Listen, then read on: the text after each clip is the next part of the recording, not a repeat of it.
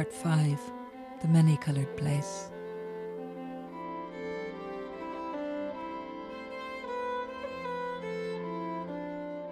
Chapter 31 Crabapple.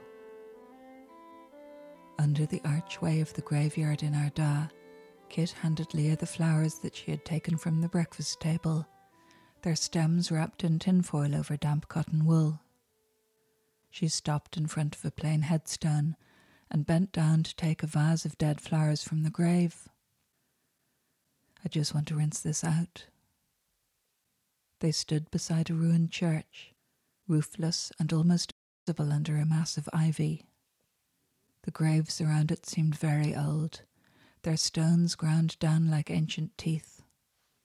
There were more recent graves on the other side of the pathway, faux Celtic crosses and newish marble headstones with lettering in gold. The clouds gathered gloomily above them. Kit returned with fresh water and arranged the flowers under the headstone. Leah read the inscription In loving memory of Margaret Reardon, Carmoyle. You must have been very young when she died. I was seven. Kit sat down on the edge of the grave and wrapped her arms around her knees. I think that's why I feel so sorry for Thomas. I know what it feels like to lose your mum.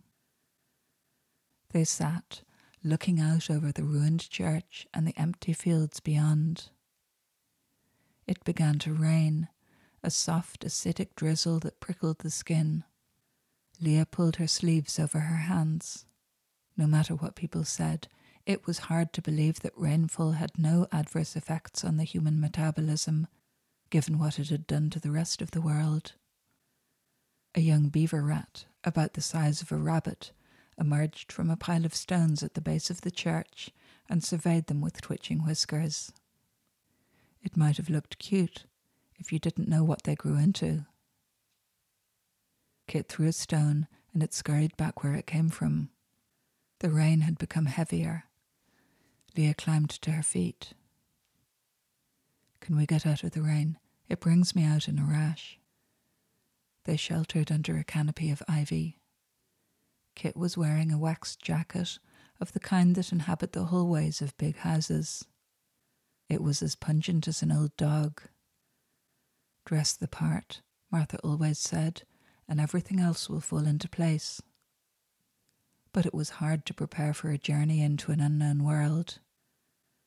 Leah was wearing what Martha called her ready for anything outfit jeans stretchy enough to run in, strong boots so that nobody can step on your toes, and a lumberjack shirt.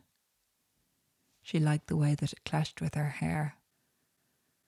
When the rain eased off, they walked back through the poisoned farm, and Kit told her the names of the fields as they passed them Ducker Meadow, the home pasture, the river field, the oat field, Lucy's wood. Every now and then, Kit's hand brushed against hers. There was a yew walk in the woods behind the house, a quiet tunnel of trees too old and toxic to have fallen foul of rainfall. Their branches entwined, creating a canopy of darkness, and nothing grew in their shade. Here, you could see the outline of the ring fort more clearly than in the fields. It had begun to rain again. Kit hoisted herself into the scoop of a branch and swung her legs. I've always been a bit scared of yew trees, said Leah, climbing into the tree beside her. It's probably the graveyard thing. They were the trees of the dead, said Kit dreamily. They grew over the graves and fed on the vapour of corpses. But the yew tree held them in fragrant branches and its lattice of needles protected them from the rain. Leah lay back in the darkness, which no longer seemed so gloomy, and listened to the patter of raindrops above them. So much has changed, said Kit, so quietly that it was almost a whisper. But this has been the same since I was a little girl. Leah jumped down from the tree, her feet thudding on ground that was springy with buried roots. Let's go, Okay. Kit landed on the ground beside her. The walled garden was a thicket of dead trees entangled with knotweed. the rusty wrought iron gate tied into its sockets with binder twine. They climbed the gate, careful of its imminent collapse, and followed a rough path that someone had slashed through the wilderness. It was much warmer here than it was outside the wall. Leah could make out the outline of a pear tree smothered by a noxious climbing plant. We grew peaches here once, Kit said, and artichokes, and we had cold frames for lettuce. The knotweed loves it now. Something smells dreadful. Skunk cabbage, down by the pond. It's worse in the autumn and it grows taller than I am. This is just a shortcut. Beyond the walled garden was a beech wood. Its trees were dead, their leaves mulched into the ground and the husks of old beech nuts crunched underfoot. There was a well in the heart of the wood, brimming with dark water under a hood of stone. They knelt on the ground beside it. This is the oldest thing, said Kit. Older than any of the houses, older than the ring fort. Nobody built it. People have protected it and kept it tidy, but it was here before any of them. Is the water safe to drink? Kit looked at her seriously. None of this is safe. Leah cupped her hands and drank. The water tasted of earth. Now, close your eyes, said Kit, taking her hand. Don't open them till I say so. Leah closed her eyes and had the sensation of a sudden loss of cabin pressure. It felt somewhere between falling backwards and falling asleep. It felt like medication kicking in. Then she was drifting on the cusp of sleep her mind in transit between one place and the next. Then she wasn't anywhere at all. Leah, wake up. Leah lay on the ground and looked up into Kit's anxious face. Are you okay? I think you fainted. I'm grand. Leah stretched luxuriantly in a coppery drift of beech leaves that crinkled beneath her. What was it we drank? Kit looked relieved just well water, but it's a very old well. The day was warmer now, and the clouds had cleared to a bright blue sky. Kit had taken off the smelly jacket. She was wearing a pink gingham shirt with short sleeves, framed by beech leaves of impossibly brilliant green. Leaves! Leah sat bolt upright. All the beech trees were in leaf, lime green and silky. Wood sorrel clustered at their roots, their white flowers veined with pink, and the stones around the well were covered in moss. Wood pigeons called to each other from the tree tops, and a small black beetle toiled between the dried leaves on the ground. All around her, Leah could hear the chirrup and hum of birds and insects. The woods had come back to life. I hadn't realized that everything had got so silent. She clambered to her feet and looked around. The trees seemed smaller than they had been. This is the same place, isn't it? Same place, said Kit. Different world. So this is where the eggs come from, and the flowers, and the butter? Yeah, said Kit with a grin. It's one of the perks of Dad being the gatekeeper. You could make a fortune on the black market if you were that way inclined. It had begun to rain again. Kit and Leah sheltered under a horse chestnut tree. Its wide branches swept down almost to the ground, so that it formed a leafy tent around them. Its leaves whispered in the wind. A solitary bumblebee poked disconsolate around the spires, their buds sticky but not yet in bloom. Look, Kit said, it's just about to flower. When it does, the whole tree will be a tower of bees. I don't remember the colours being this strong, ever. It's like the hues are the same, but somebody turned up the saturation. The colours are more intense here, Kit agreed. When you go back, everything seems a bit washed out. Leah sat down with her back to the tree trunk and closed her eyes. Rain pattered on the canopy of leaves. She could hear the hum of insects and bird song. A blackbird was whistling somewhere in the woods. Wood pigeons cooed melodiously through the trees, and far in the distance a cuckoo called. She scuffed the dry earth between the tree roots with her hand, disturbing a small beetle which scuttled for the shelter of a pile of twigs. You don't realize what's being lost when you're losing it so gradually, or when it's just something small, like a beetle, that doesn't seem to matter much. This must have been going on for centuries, all the species dying off. Before rainfall, before we were even born. And now our world is broken and we can't fix it. Leah rested her cheek against the rough bark of the tree. It can't be fixed in our lifetime, but the earth is fine underneath. The planet, I mean. It just won't support so many humans. There'll be a lot less of us in 50 years. Isn't it weird the way everyone's carrying on as normal? Denial, said Kit. It's like we don't want to look at how dreadful it's going to be, and normalizing it as a way of avoiding it. I suppose it's better than panicking, although that'll probably happen too. But fast forward over the horribleness and imagine a world with much, much fewer people. Then it can begin to heal itself. That'll take a while. Centuries, said Kit cheerfully. But do you know what? Everything that was once in our world is here in this one. That's what my dad says anyway. Ildach is like a backup drive, so there's no reason we couldn't begin to replant it in a few hundred years, with the agreement of the Sidhe. Only it won't be us, said Leah. No, said Kit, peering out through the leaves. It won't be us. Come on, the rain's stopped. I have to meet someone. Leah stood up, dusting the earth from her jeans. Kit was different here, more confident. Her pink gingham shirt was wet with rain and the top two buttons were undone. There was a drop of water in the hollow between her collarbones. Leah ached with desire. The world is ending, and all I can think about is getting into somebody's knickers, she thought. Typical. Water ran down the back of her neck as she pushed out through the canopy into the sunlight.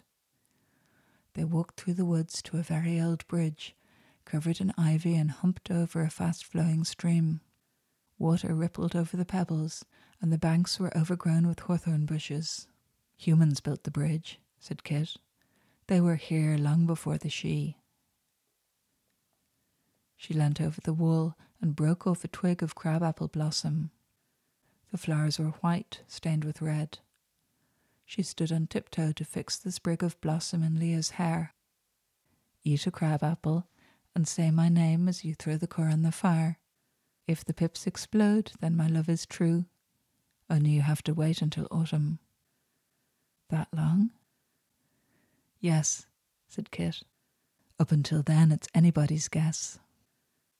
Do you think we'll still be around in six months' time? Oh, yes, crabapple is the tree of immortality. Look, here's my friend. Someone was making their way down the path towards them. Full of misgivings, Leah peered through the trees. Is it one of the Sidhe? No, said Kit. She's lived here for a long time, but she's human. She's very shy, so let me do the talking. It was a small woman with dark hair, neatly braided under a white scarf, and a face that seemed oddly familiar. She was carrying a covered wooden pail in one hand and a basket of eggs in the other. When she saw Leah, she hesitated, but Kit beckoned her on.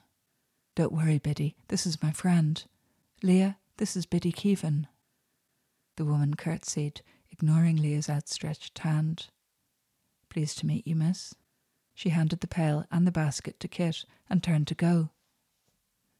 Wait, Kit said. Do you know where Ronan is? The hostage. The woman looked down at her bare feet. He's in the tower, Miss Kitty. The Dobhar-chú took him, but they brought him back last night. He's a prisoner now. Thank you, Biddy. I'll see you again tomorrow. Yes, Miss Kitty, God willing. Biddy bobbed her head and went back up the path through the woods. Well, said Kit, that complicates things. She put the eggs carefully down and sat on the parapet of the bridge. I'm not quite sure what to do now. Leah sat down beside her. She lifted the lid on the pail. It was full of milk. Are there a lot of humans in Eldahach? Well, not officially, but yes, that's how they manage without technology. There's a whole community of humans working here. The Sidhe say it's not slavery because they get paid, but what are they going to do with the money? They can't go back. All their families are dead and gone.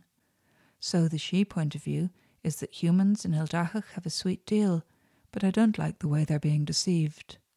Especially Biddy. Kit scuffed the ground with the toe of her shoe. She's Thomas's mum. She was a dairymaid at Carmoyle. Leah remembered something that Trevor had said about people living longer in Eldahach. She came here and lost her memory? Not exactly. People don't really lose their memories here, they just lose their sense of time.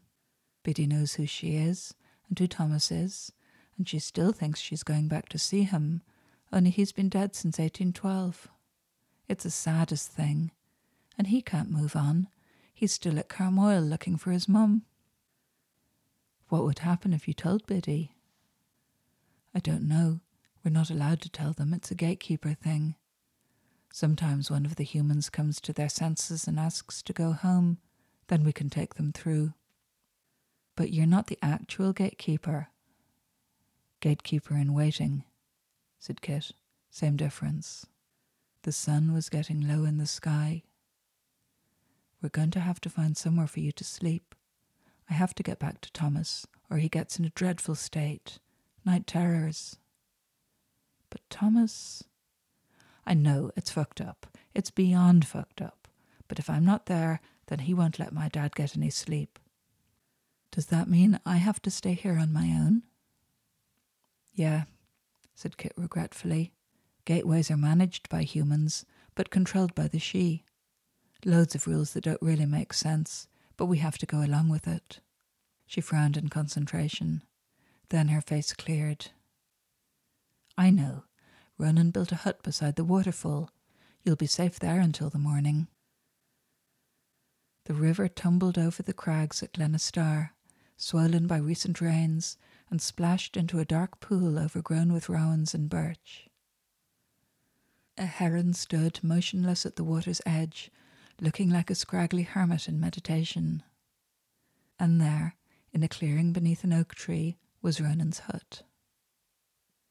Leah had been in plenty of buildings that Ronan had designed, but none that he had actually built, and the hut reminded her of the things that he used to make out of Lego.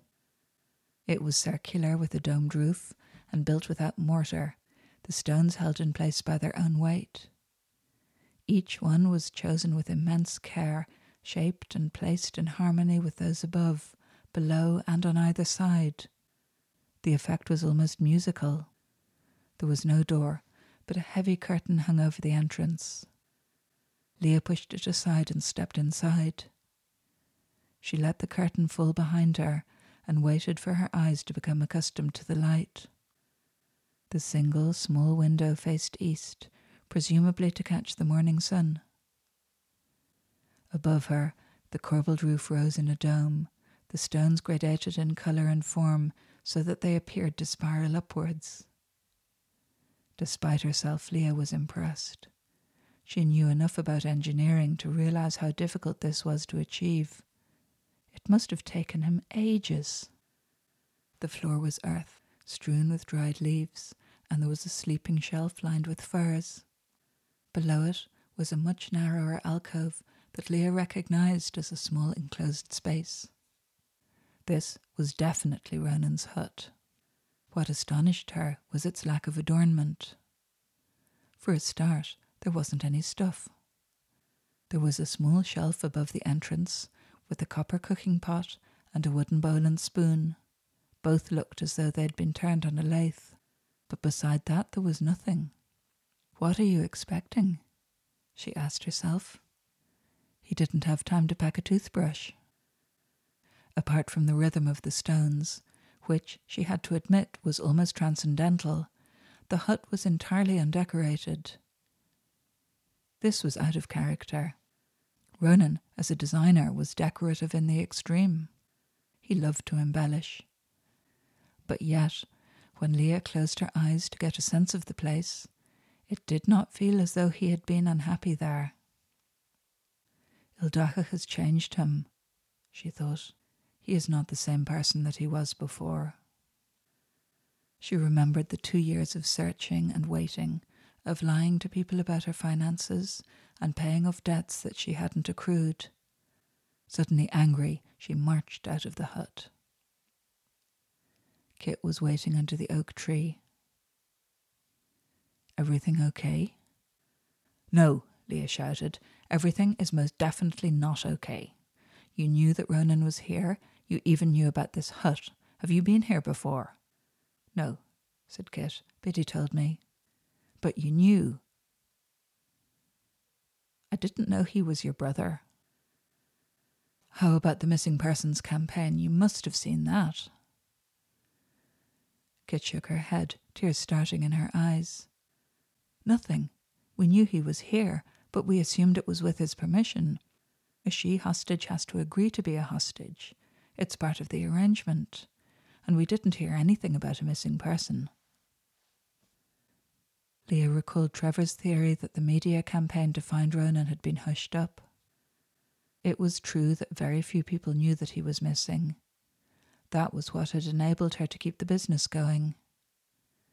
Her anger evaporated.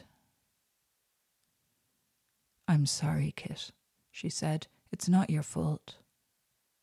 Kit still looked upset. Leah put her arms around her. I really am sorry, she said with remorse. I have a dreadful temper, but it's no excuse. The light was fading and an owl hooted somewhere in the woods. I'm rubbish at relationships, Leah said. I don't want to mess this up before we've even started. Kit pressed her face into the collar of the lumberjack shirt. Fucking redheads, she muttered, but she returned the hug. I have to go in a minute. I'll be back in the morning. Will you be okay? Yes, said Leah. I'm hungry, though. Can I take a couple of eggs? Kit filled the wooden bowl with milk and left three of the eggs beside it. Then she lay down with Leah on the stone shelf. They kissed until Leah found her fingers playing with a button on Kit's shirt. We can't, Kit said regretfully. There's a curfew. She raised herself up on one elbow. Wait for me here. Don't go anywhere. The Sidhe are different from us. They're dangerous, and they don't know that you're here. Got that, said Leah, kissing her one last time. Don't worry, I'll be grand. When Kit had gone, she broke the three eggs into the milk, stirred it with a spoon, and drank it. Raw eggs hadn't been a problem for her since living in Japan. Then, determined not to be intimidated by the strangeness of it all, she went down to the pool and washed the utensils in the cold water, scrubbing them out with sand. The heron was gone, and a thin crescent moon rose over the tree tops.